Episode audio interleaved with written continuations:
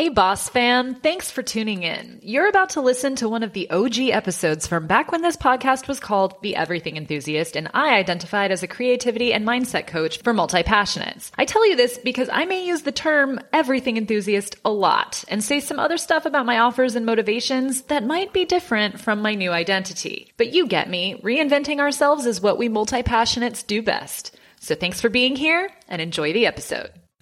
Hey everybody, welcome to episode two of The Everything Enthusiast. Today's episode is called What the Fuck is Wrong with Us?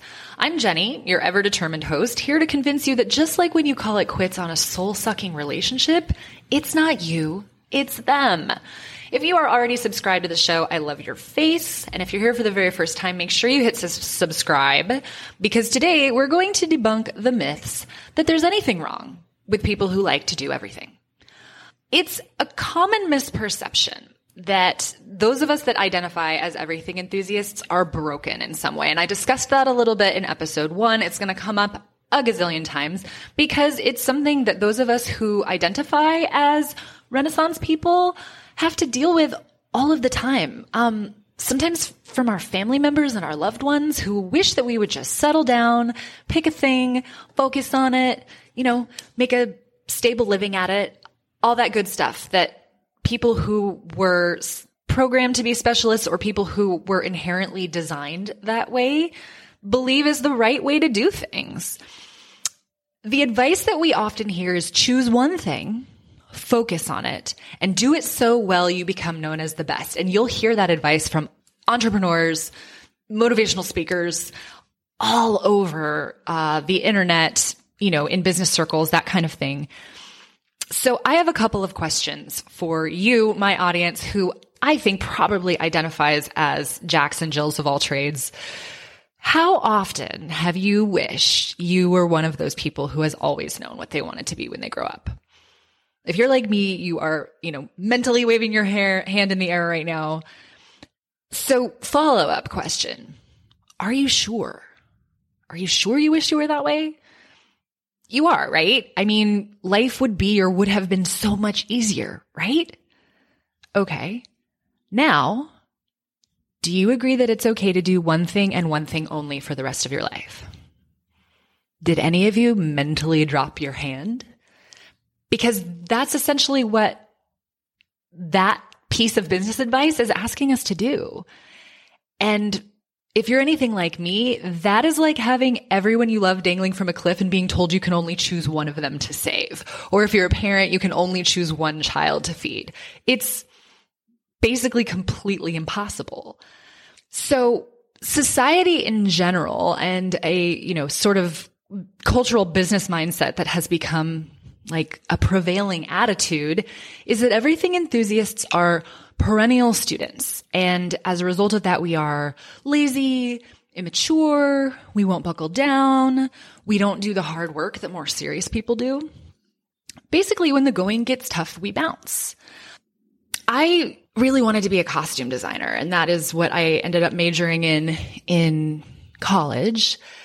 And I loved the process of designing. I would do historical research. I would look at designs that inspired me and create like a mood board. I loved picking out swatches of fabric and seeing how they went together. Um, I could spend hours in a in a fabric store and and the process was so tantalizing to me. It just lit me up to be involved in that. But then when it came to constructing the garment, that's super technical. Pattern making is is A, a dying art and, and B, hard. That's probably why it's a dying art. Um, I have mad respect for the people that have that skill set. And it wasn't fun for me. The execution of my design was not what I was into. I was into the design aspect of it. And I think that there's a point in the career of a costume designer or a fashion designer where you just have a staff at the ready to execute your drawings on paper. But there is a whole slog of years leading up to that where you're expected to not only design the product, but execute it yourself. Um, or at the very least have a pattern that you can give to a seamstress to execute on your behalf. I wasn't into it. It, it, it wasn't my thing. It wasn't fun for me. And I think as a result, people might have thought I was lazy. I think I thought I was lazy. Another misconception is that we're indecisive. We get to college and we find it impossible to pick a major. Indecisive is kind of an annoying quality, right? It's like dating someone who will never pick a restaurant, but then never likes what you pick either. Later in life, when people like us get to a point where we think, should I write? Should I travel? Should I make art? Should I start a home business? Everybody looks at us like, what the heck is wrong with you? Just pick something. And I'm here to tell you a fact. If we didn't think we had to choose one thing, 90% of our problems as everything enthusiasts would go away. It's this idea that we follow that conventional wisdom, pick one thing, focus on it, become so, you know, great at it that, that you can't be ignored. Um, there's another way that you can't be ignored and it's to be uniquely you because your combination of things is going to be unlike anybody else's combination of things. But we're going to talk all about uh, your superpowers and what makes people like us especially interesting in the next episode. Um, so moving right along, another thing that the world tends to think about us is that we are just really bad at being normal because normal is specializing. Um, you know, or at, at, again, being a dentist is not necessarily specializing in a particular field of dentistry, but it is picking one thing and sticking at it, sticking to it until you're great at it. So this notion that we aren't normal makes us feel like outsiders, doesn't it? I mean, of course, there's there's a human need to belong and, you know, when you're not quote unquote normal, you don't necessarily feel like you belong. That can be really debilitating. It can be really frightening. I've heard the advice for years now that when you are making business cards, you should not put all of the things you are on there because no one will hire you if they don't know what you really do. I, for a very long time, had resumes for all of my different careers and I either explained the gaps if there were any or I like fudged the dates a little bit so that there weren't really any noticeable gaps. But because I was a private chef and a cooking instructor and a bartender and I'd worked retail, I needed my resumes to be career specific because I didn't feel like anyone who was hiring me to be a waitress wanted to see all of the years that I had spent, you know, working retail or doing those various other totally unrelated things.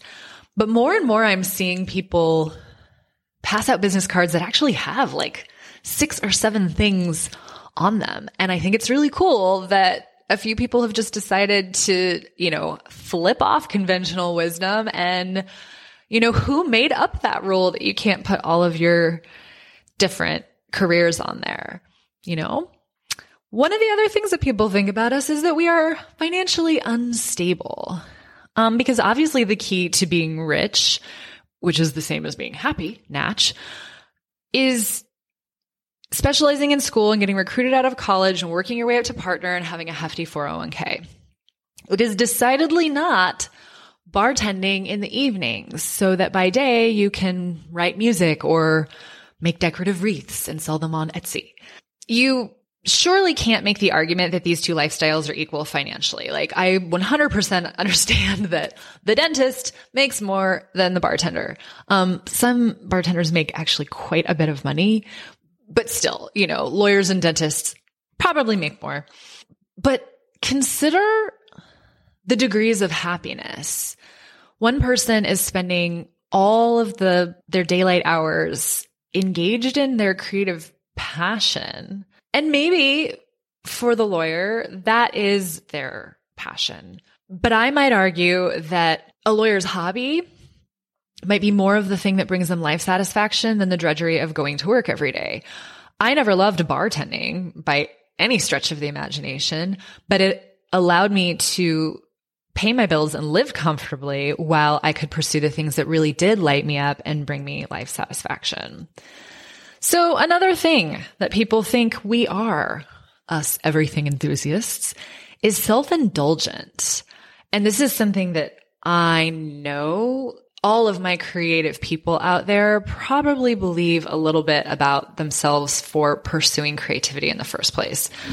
We're taught that creativity is a luxury, and that is evident in any time funding needs to be cut and they're looking at educational institutions, they cut the arts. I took a class in college um, in art direction, which, in case you aren't familiar, combines art and design to evoke like an emotional reaction. It is, it's almost a fancy name for set designer, except it encompasses the entire production. So I had a professor, Professor Ron. It was a really cool class. I was super into it. Um, you know, sets and costumes and mood boarding and all of the inspirations, um, was, it, you know, it was cool to see how those things sort of came together.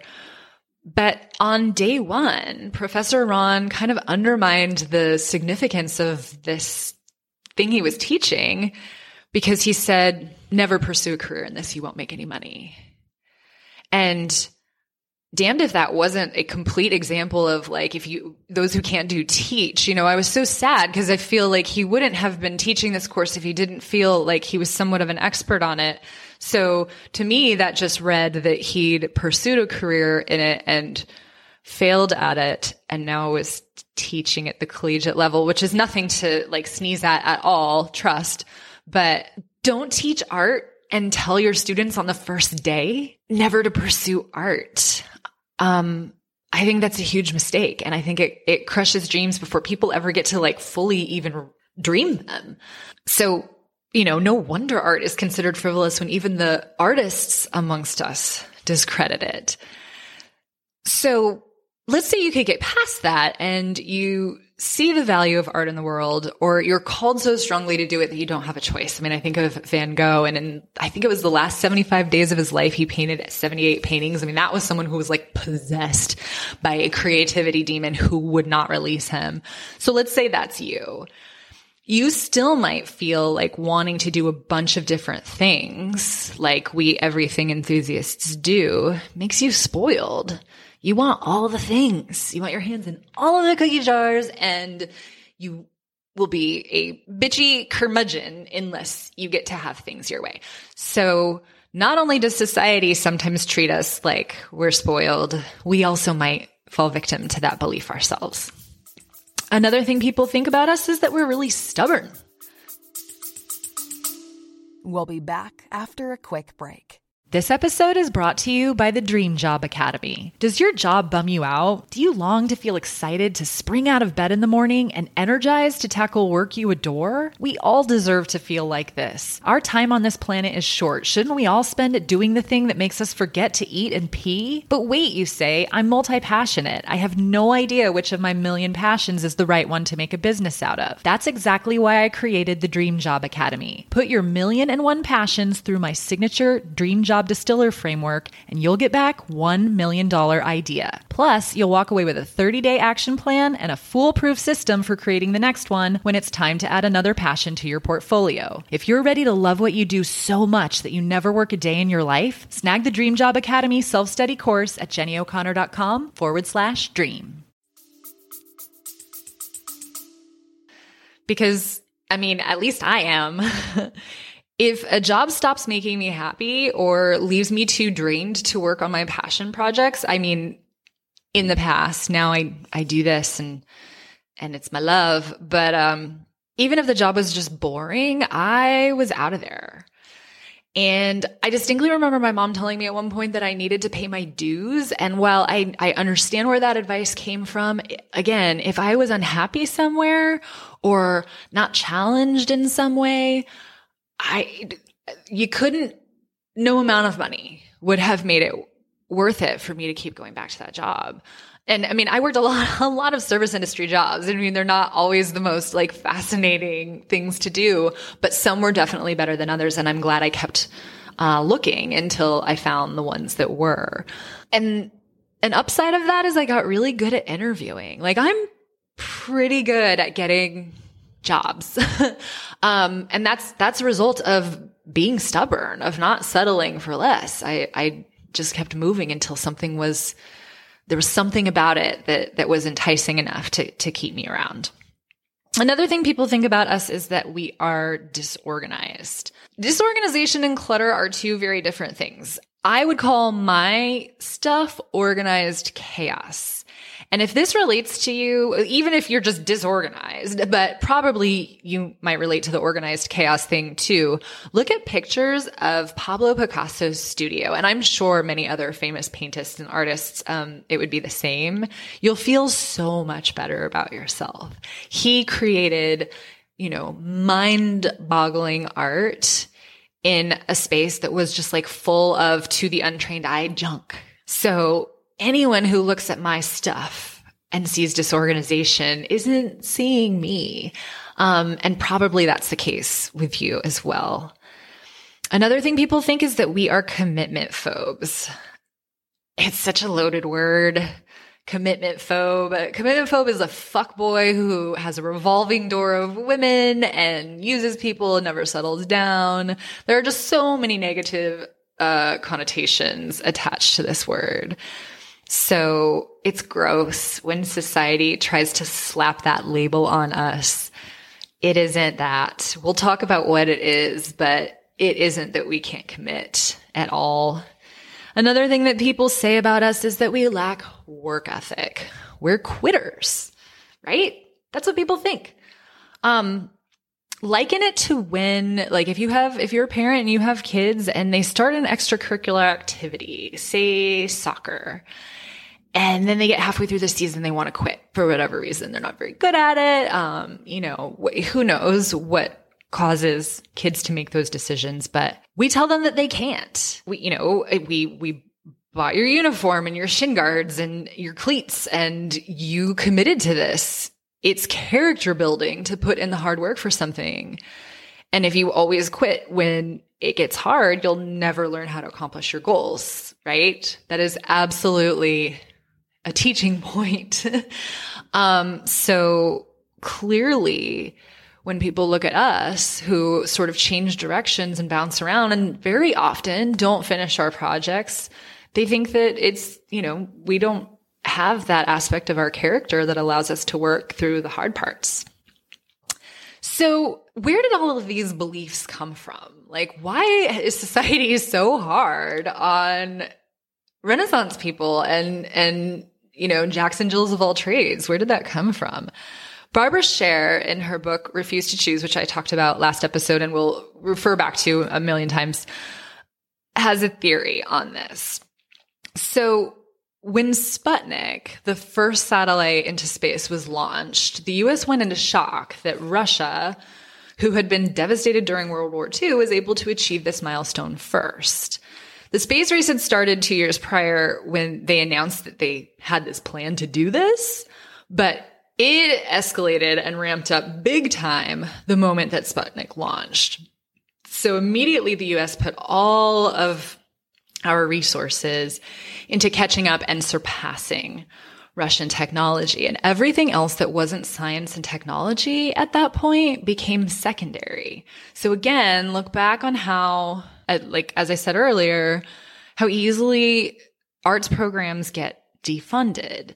Departments of literature and design, unless it's industrial design or engineering design, can go fuck themselves. Like they just weren't important. Humanities became an irrelevant luxury. And with all of that came a decline in the stature of everything enthusiasts. We went from people that were considered well rounded and erudite, which is a cool word that means showing great knowledge. We went from that to being silly and irresponsible in people's eyes.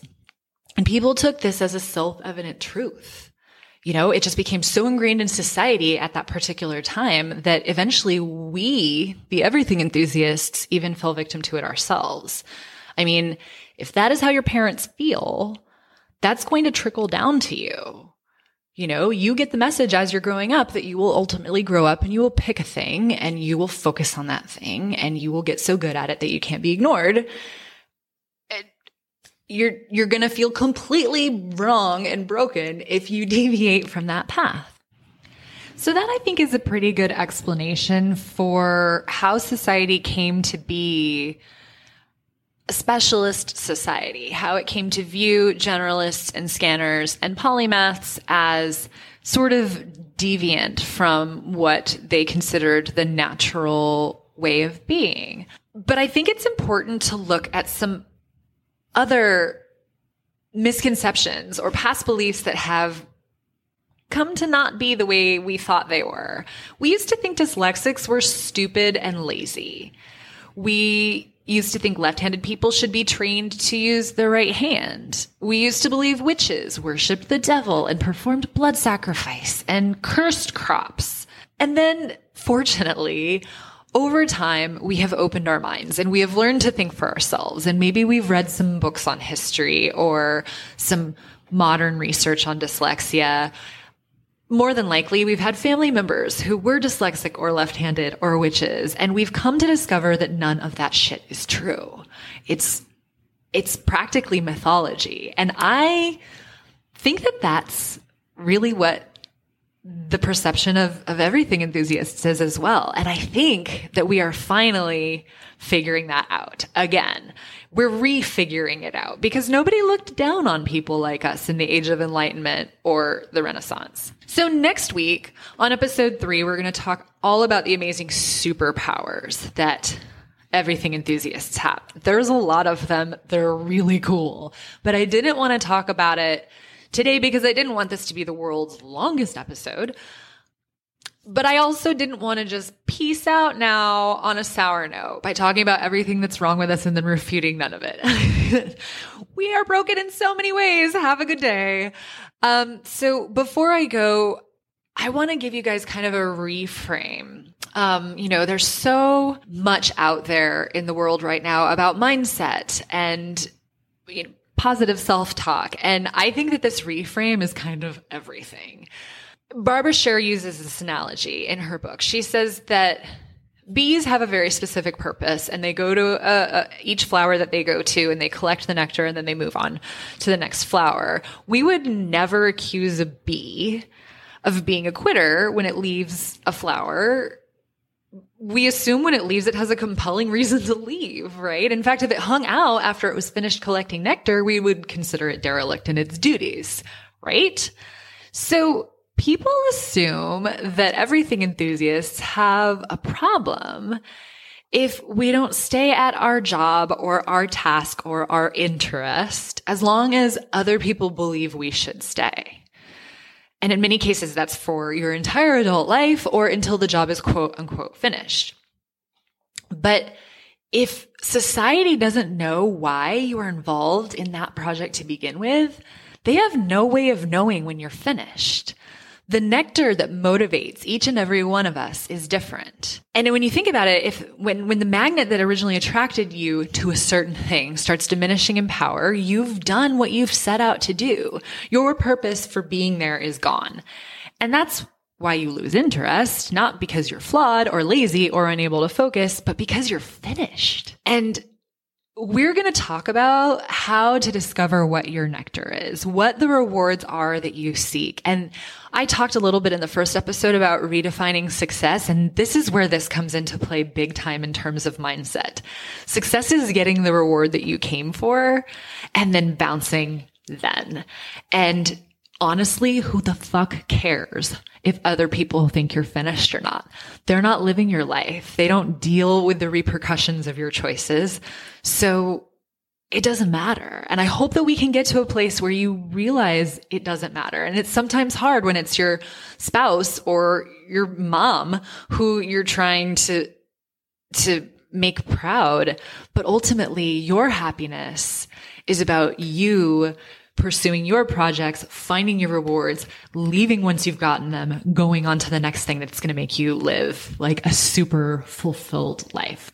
So, I hope you enjoyed the episode, Boss Fam. And if you ever want to ask me a question and effectively get some laser coaching, send me a message on Instagram at Jenny the Wordsmith, and I will answer on the air and even shout out your business in a future episode. I know you all have questions about being multi passionate in business and in life, so please don't be shy. My goal is to help people like you step into the spotlight and make real money from their creative passions.